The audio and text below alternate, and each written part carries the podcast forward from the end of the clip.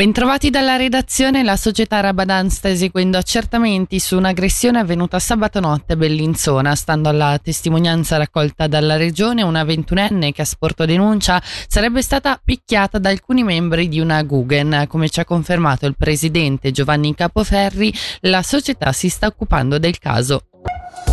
In manette nel Mendrisiotto due persone in relazione ad un ingente traffico di cocaina. Si tratta di un cinquantenne cittadino algerino residente in Francia e un trentunenne cittadino brasiliano residente in Italia. I due sono stati fermati a Stabio e trovati in possesso di due chili di cocaina. Le ipotesi di reato nei loro confronti è, è di infrazione aggravata alla legge federale sugli stupefacenti. RDP, la rete a difesa delle pensioni, conferma lo sciopero per il prossimo 29 febbraio con lo scopo di far riconoscere il mancato rincaro dei dipendenti pubblici. Sulle prospettive sentiamo il portavoce Enrico Quaresmini al microfono di Flavio Pasinelli.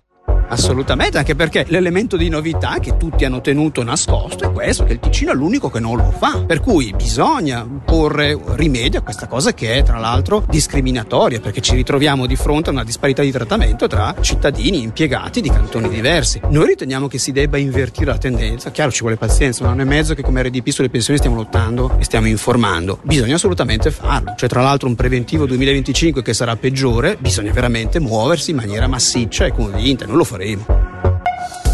Nello schianto stradale di Agrate Brianza, in cui il weekend scorso ha perso la vita un 62enne di Domodossola, sarebbe rimasto coinvolto anche un cittadino svizzero. Si tratta, stando a Tio, di un 58enne di Roveredo che in passato ha ricoperto un'importante carica politica. L'uomo ha riportato ferite serie e sarebbe tuttora ricoverato in Italia.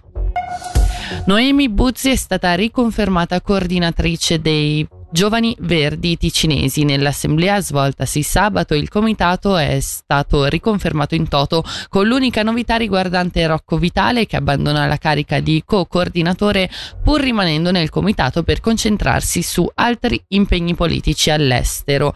Proprio alla riconfermata Noemi Buzzi abbiamo chiesto i principali obiettivi per il futuro le elezioni comunali il prossimo 14 aprile, nel quale ci presenteremo con ben 23 candidature in 17 comuni diversi. Ci sono ben 12 persone che sono eh, candidate anche per il municipio, quindi comunque una buona prospettiva per le nostre candidature. Poi eh, si vedrà comunque l'anno che viene ci saranno moltissime iniziative e referendum sul quale ci ritroveremo a votare, referendum sulle autostrade, sulla modifica della legge dell'energia e sull'approvvigionamento elettrico che andremo a votare poi a giugno e l'iniziativa per premi meno onerosi. Bisogna anche dare comunque un senso di speranza alle persone perché questo deve incanalare in azioni concrete tutti questi sentimenti negativi che sono anche giustificati come paura, rabbia e disperazione.